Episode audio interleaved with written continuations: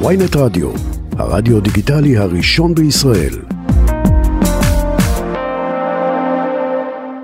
איתנו, כן. חברת הכנסת מירב איתנו. כהן, לשעבר השרה לשוויון חברתי, שלום לך, בוקר טוב. שלום, אני לא הולכת לדבר על חוקן בכלל, בכלל. אה, אז על מה נדבר איתך? על מה אז נדבר איתך? יש לנו את המרואיין על החוקן? שנייה. אוקיי. אה, היה טקס אתמול? טקס אה, העברת שרביט? היום יש, אני בדיוק בדרכי לפגישת אה. חשיפה עם עמיחי שיקלי, ולאחר מכן הטקס, ונעשה את זה כמו טקס שצריך. העברת ח- חצי שרביט, שליש שרביט, אה, נכון, זה די שרביט, לא? מה נשאר מהשרביט של המשרד לשוויון חברתי בעצם? אה, אז זהו, אז אה, את האזרחים הוותיקים ואת אגף הצעירים העבירו לנגב גליל. אוקיי, אה, רגע, אזרחים ותיקים לנגב. עכשיו, רוב האזרחים הוותיקים דווקא באזור המרכז, כן, זה לא כל כך קשור לנגב גליל. אני מאוד חוששת שזה יפגע בעבודה של האגף, שהוא מאוד חשוב, שעוסק בבדידות, תעסוקת מבוגרים, באמת דברים נורא חשובים. את החלק של הרשות לניצולי שואה אה, ואת הרשות של החרדים העבירו למשרד ראש הממשלה. מה זה הרשות של החרדים? אה, בעצם המשרד היום מתעסק באוכלוסיות, יש לנו תוכניות עבודה כל פעם בפוקוס על אוכלוסייה אחרת ואנחנו עובדים עם כל משרדי הממשלה 360 מעלות כדי לייצר אימפקט לאוכלוסייה. לצורך העניין אתה רוצה לקדם תעסוקה לחברה הערבית, אז אני בונה אזורי תעשייה עם משרד הכלכלה ואני עושה תוכניות אה, של מלגות עם אה, משרד התעסוקה ואני עושה תחבורה ציבורית לאזור התעסוקה עם משרד התחבורה. כאילו, אנחנו בעצם עובדים עם כולם כדי לייצר אימפקט. כי הרבה. פעמים כל משרד עושה לבד, ואז זה לא מתחבר. אבל נגיד הרשות הכלכלית לפיתוח של אה, מיעוטים, אני מקווה שאני אומר אותה נכון? החברה הערבית? החברה הערבית, היא היא גם במשרד ראש הממשלה, לא? זהו, אז, אז אני קראתי שהיא במשרד ראש הממשלה, אני מבינה שעמיחי שיקלי, אה, חבר הכנסת שיקלי, השר, מבקש את זה עכשיו אליו, אני לא יודעת איפה יוכרע בסוף שזה יהיה, אני תכף אשב את איתו. יכולה אבל להסביר לנו רגע ברמה הבירוקרטית, התהליכית, למה זה בכלל עובר כל הזמן? כי, כי הרי גם את קיבלת לידייך את, ה, את רשות ניצולי השואה, אוקיי? ש, ש, שתקציבה אה, גדול מת, מתקציב כל המשרד. לא, אה, תקציבה יותר באיזשהו- קטן מתוכנית החומש. זה, זה 7 מיליארד שקלים, תוכנית החומש היא 30 מיליארד. לא, אה, מתוכנית החומש. אנחנו בעצם אה, רצינו לעשות סינרגיה בין האגף לאזרחים ותיקים לרשות לניצולי שואה, שיש בעצם את אותן תוכניות, בדידות, סיעוד, אה, כל הסוגיות האלה הן ממש ממש עם סינרגיה מאוד גבוהה, וחשבנו שיש יתרונות לגודל, וכך באמת היה. הצלחנו אה, לייצר התקשרויות יותר יעילות עם ספקים, לשפר את השירותים, להיות בפריסה יותר טובה ברחבי הארץ, שאותם עובדים בעצם ייתנו שירותים גם לאלו וגם לאלו. התחלנו לעבוד עם הספקים של הרשות לניצולי שואה והפוך, יש לשניהם מוקדים שעובדים עכשיו ביחד ויש לזה יתרונות לגודל, הם ממש עוסקים באותם עולמות תוכן כי בסוף מה לעשות, שורדי שואה הם גם זקנים. אז, אה, אז אה, נכון, הכל נשמע. נורא הגיוני, אבל, אבל אני אגיד לך למה אני שואלת, כי בזמנו, אגב, בתחילת ו- פברואר, כן, אהה. הייתה התנגדות גם של אנשים שהם שהם חברי הסיעות שהיית חברה בהן, או שאת עדיין חברה בהן, כמו חבר הכנסת אלעזר שטרן וחבר הכנסת מיקי לוי, ש- שאמרו לא צריך להעביר את זה ממשרד האוצר ל- למשרד לשוויון חברתי, וגם מבקר אז תשאלי המדינה התנגד במבחן למעבר הזה. התוצאה האם הייתה בזה, הייתה בזה אה, התייעלות או לא. אני גם התנגדתי לזה שזה יהיה במשרד האוצר, כיוון שמה שקרה שכל פעם שנוצרו רזרבות אה, מכספים שהעולם העביר לשורדי השואה, אז האוצר לקח את זה אוטומטית לכיסוי הגירעונות השוטפים של משרד האוצר, שזה לא תקין, התייחסו לזה כאילו זו הקופה הקטנה שלהם. אז מהרבה טעמים לא טוב שזה יהיה במשרד האוצר, גם כי מוש- מושכים שם את הכסף לכיסוי אה, הקופה הכללית ולא לטובת שורדי שואה, וגם כי יש לנו התמחות בטיפול בזקנים. ואני חושבת שבמקרה הזה זה עשה אה, שכל רב. אגב, באותו מהלך אני ביקשתי להוציא ממני למשל את ישראל דיגיטלית, שאין לזה שום קשר, ולאחד אותה עם רשות התקשוב, כי אלה גופים שעושים דברים מאוד מאוד דומים, וכשהם היו בשני משרדים נפרדים הם התחרו אחד בשני, ומאז שהם פועלים ביחד, השירות לאזרח יותר טוב. אז כשיש יש היגיון מקצועי, כשיש סינרגיה, אני חושבת שיש בזה התייעלות. כשאין סינרגיה, למשל ומה- להעביר זקנים ומה נשאר לנגב גליל, זה לא לעמיחי הגיוני. שיקלי? מה נשאר אז לו? אה, נשאר לו אה, הרשות לקידום מעמד האישה, שזה גוף מאוד חשוב אבל קטנצ'יק, הוא של חמישה מיליון שקלים. התוכנית חומש זה 30 מיליארד, הרשות של חומש, ניצולי את שואה זה מתכוונת 7 ל... מיליארד. חומש, כשאת אומרת חומש, שם קוד כן. ערבים, כן, אוקיי. נכון, נכון, תוכנית החומש לחברה הערבית. אוקיי. אה, היחידה החדשה שהקמתי לטובת קהילת הלהט"ב, שיש לה תקציב שנתי של 30 מיליון, אבל זה לא בבסיס התקציב, אני, התוכנית הייתה להכניס את זה לבסיס, כי זה מין היה פיילוט ראשוני רגע, כזה. זו יחידה? עוד זו פעם? יחידה, יחידה. כלומר, היא לא רשות עצמאית, היא חלק מהמשרד? נכון. יחידה לקידום להט"ב? כן, קידום שוויון זכויות לקהילת הלהט"ב. רגע, כן, והיא נותרה במשרד? היא נותרה. רגע, אז כרגע כל מה שיש לו זה נשים ולהט"ב?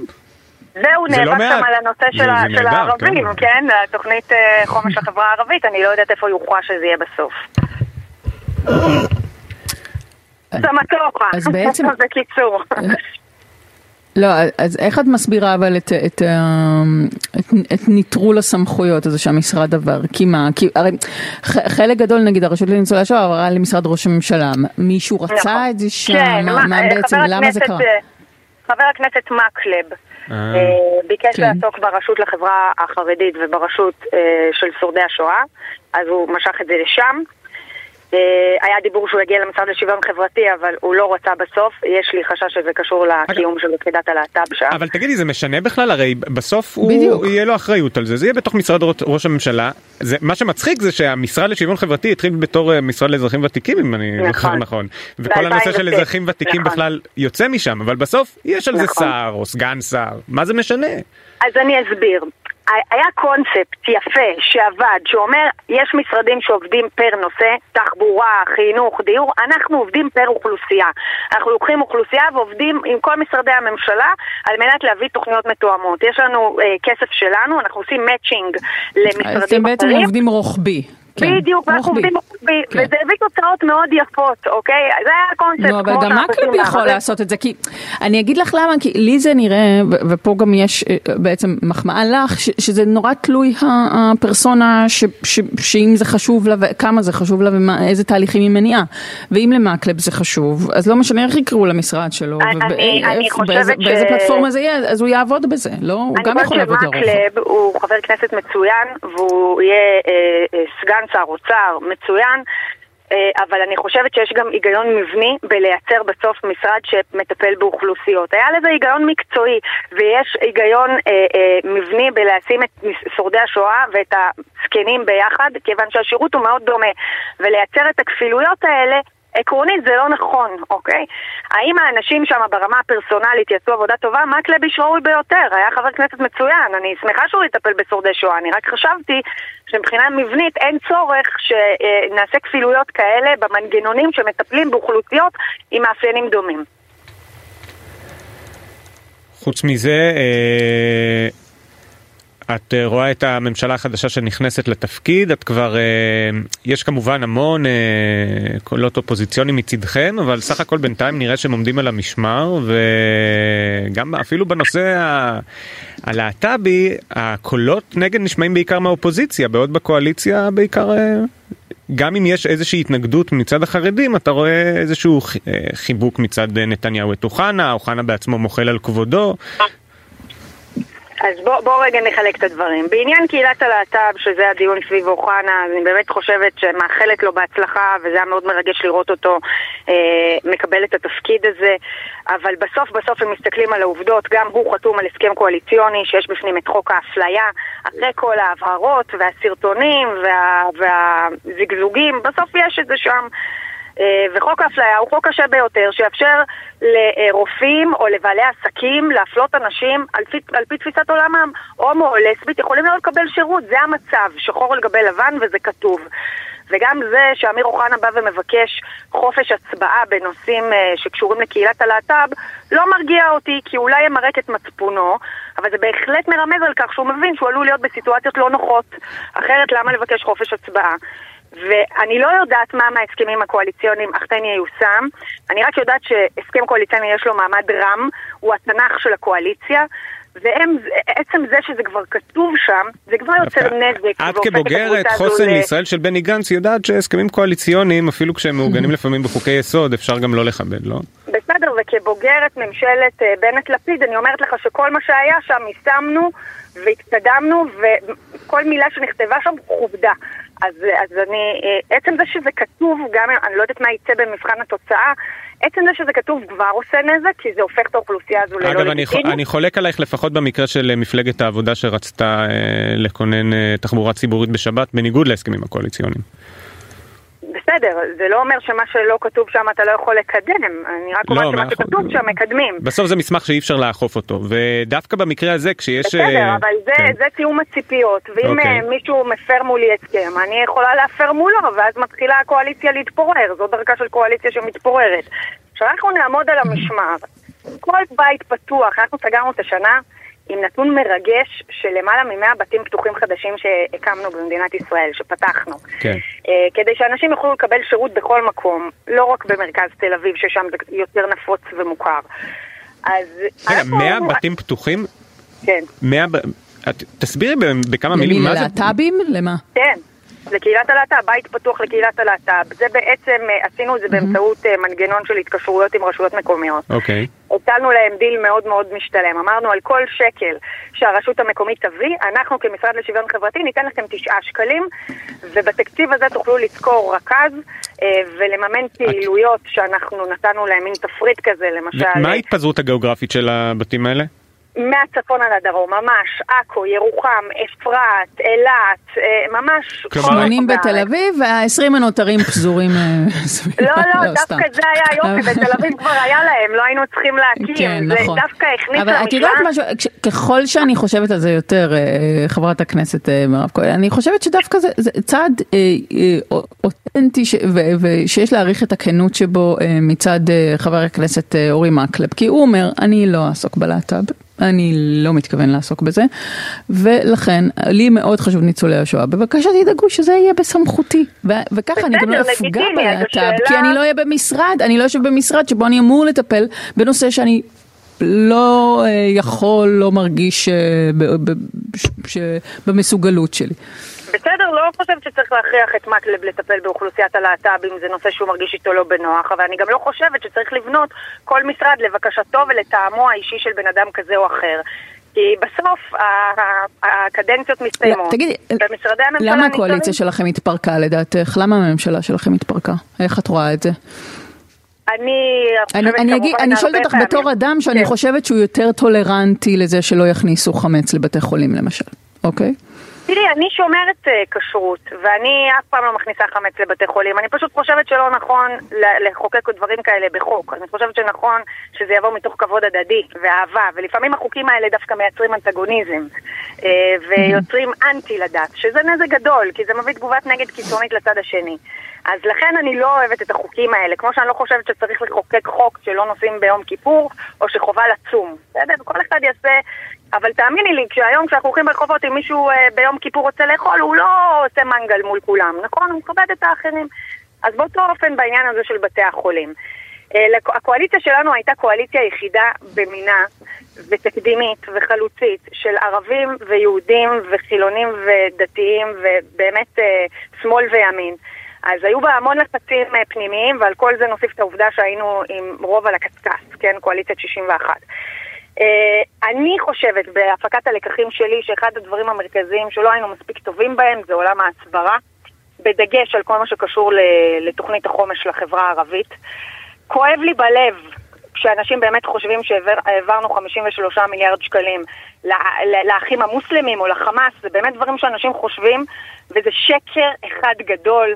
היה מדובר בתוכנית חומש של 30 מיליארד, כל, אה, אנחנו מימשנו 5 מיליארד בשנה הראשונה, לדברים שכל עם ישראל יסכים שהם חשובים, להפחתת העוני, להפחתת האלימות בחברה הערבית, כדי לייצר כיתות לימוד וכיתות גנים ותעסוקה והשכלה ואופק ל-20% מהאוכלוסייה במדינת ישראל, שיש לנו אינטרס שיבחרו באפיקים של, של חינוך ותעסוקה. וזה, אני חושבת שאחד מהכשלים הכי גדולים שלנו ברמה ההסברתית. אה, אני חושבת שהפקרנו את ה- את- את זירת כלומר לא הייתה ההסברה בעיה העולמית. בעשייה, רק באיך ששיווקנו אותה לצי- לאזרחים. עשייה מדהימה, שאני הכי גאה בה בעולם. עבדנו סביב השעון כדי לייצר אימפקט אה, חברתי, שבסוף יתורגם לזה שאנשים יוכלו לבחור בתעסוקה ולא בעוני ופשיעה. שזה אינטרס של כולם, זה לא משנה, לא משנה אם אתה ימני או שמאלני, זה אינטרס של מדינת ישראל. ואני חושבת שלא לא החוקים, נתנו תשובות מספיק טובות בזמן אמת. המיסוי על השתייה המתוקה, המיסוי על השתייה המתוקה, אוקיי? זה מה שעכשיו כן. סמוטריץ' אה, יסיר אותו, הוא דוגמה די מאלפת לא- לאופן שבו אה, נהגתם אולי באדנות, בפטרונות, בכפייה. אה, ואולי הייתם צודקים, ואולי אפילו גם חכמים, אבל לא, לא, לא, לא בדיוק הצלחתם אה, אולי לא כך עושים דברים מול אנשים שיש לכבד אותם, כי הם לא רק איזה שם כזה חרדי, מין, מין כותרת כזאת שאפשר פשוט לכפות עליה דברים כי, כי כך נכון בעיניכם. את אומרת כאילו כדי לכבד את, החרד... אה, לכבד את החרדים צריך לדחוף להם סוכר בכמויות כדי שהם יהיו חולי סכרת ותהיה יותר אה, תמותה. נראה לי שאת יודעת שזה לא מה שאני לא, אומרת. אז אני חושבת נראה לי אבל שזה שאת יודעת הזוי. אני חושבת שזה שגזרות, הזוי לא. יעזרו פה. אני חושבת שזה הזוי לבטל את המיסוי על השתייה המתוקה. אבל המיסוי גם לא עבד, המיסוי גם לא עבד. עבד מאוד, אה, זה- ראינו שכבר יש לא, ירידה אה, בצריכה. ו- וזה נכון אגב גם כלפי חרדים וגם כלפי ערבים, אז למה את לא אומרת אתם פטרונים כלפי הערבים? באמת, זה משהו שהוא ווין ווין גם למדינה וגם לציבור עצמו. אני ממש לא רואה הטבה גדולה בלדחוף לציבור, אה, אה, לילדים, אה, שתייה שאני לא הייתי נותנת לילדים שלי, שהיא רעל. אז למה, למה, אני לא מבינה את ההיגיון בביטול הזה, אני חושבת שזה ביטול פופוליסטי. אה, וזה גם צעד שאני חושבת שהיה ראוי שיעשה. אגב, אם לומר, להיות כנה, בנושא של החד פעמים זה סוגיה יותר מורכבת בעיניי מהסוגיה של השתייה המתוקה. למה? כיוון שבחד פעמי, כשיש משפחה עם הרבה ילדים, שאין להם מדיח והם צריכים בשבת להתמודד עם זה, אז אין להם פתרונות מאוד טובים. בניגוד ל... אה, לא לשתות קולה, שזה עניין של הרגל ורצוי שהם יתרגלו אליו, כי זה טוב לכולם, לילד שלי ולילד שלהם באותה מידה. אני מבינה את הקושי התפעולי שנוצר גם לפני 30 מהיעדר ו-40 כלים ו-50 חד-פעמיים. שנה ו-60 שנה היו פה משפחות ברוכות ילדים בלי מדיח ובלי חד פעמי. בסדר, אני מבינה את הקושי, אני ראיתי פניות ציבור, אני הבנתי את הקושי שנוצר מזה, אני מבינה שיש פנים הנה והנה, אני כמובן חושבת שיש היגיון גם בלבטל את זה, אבל הבנתי את הקושי. בסיפור של השתייה המתוקה לא הבנתי כלום. לא הבנתי למה, למה לחלק רע לילדים זה נקרא לכבד אותם, לא הבנתי. לא, מאותם מקומות שדיברת מקודם, בעיה של הסברה, ובמקרה הזה הסברה היא לפעול מתוך הציבור ולא מעליו, ובמקרה הזה כי אין אצלכם שותפ... כן, ולהבין שותפים את חרדים. הטקס. ויש... ולהבין אני- את התרבות, ולהבין- רגע, ולהבין את המשמעות של ארוחת שבת ואת הטקסיות שכרוכה בבית מלון, ואת ואולי גם- הפינוק הזה שנכנס. לשם. לא, וגם אולי אם ליברמן לצורך העניין, אם שר האוצר רוצה להעביר החלטה כזאת, בסוף הוא לא יכול לדבר על אה, מריצות, כי הוא צריך ליצור איזושהי תחושה של סולידריות עם האנשים שעליו הוא כופה את את זה הדבר אני הזה. בחיים לא אצדיק, לדבר על מריצות זה לא דרך ארץ, לא מצדיקה את זה, לא עומדת מאחורי זה, ומעולם לא אמרתי משהו כזה. אני אגיד לך גם יותר מזה, באידיאל אני חושבת שנכון לשבת עם חרדים בקואליציה, הם חלק, הם עשרה אחוזים מהאוכלוסייה, אסור להחרים אותם, באידיאל צריך לשבת כולנו ביחד ולקדם דברים גם למען החברה החרדית. רק שאני מאמינה שמה שנכון לחברה החרדית, אגב, כמו שאני מאמינה שזה נכון לחברה הערבית, זה לייצר אופק של תעסוקה, של חינוך, של יציאה מעוני, ולא הנצחה של עוני, שזה לצערי הקו שאליו הולכת הקואליציה הנכנסת. מאה אחוז, חברת הכנסת מירב חברת כהן, הכנסת... אה, לשעבר השרה לשוויון לשעבר השרה חברתי. לשוויון חברתי. נראה לי שגם תרצי אולי להמשיך אה, להקשיב, כי אנחנו הולכים אה, לדבר על נושא העברת ניצולי השואה ל- למשרד ראש הממשלה. תודה רבה ששוחחת איתנו. ובהצלחה בטקס. תודה לכם, תודה רבה.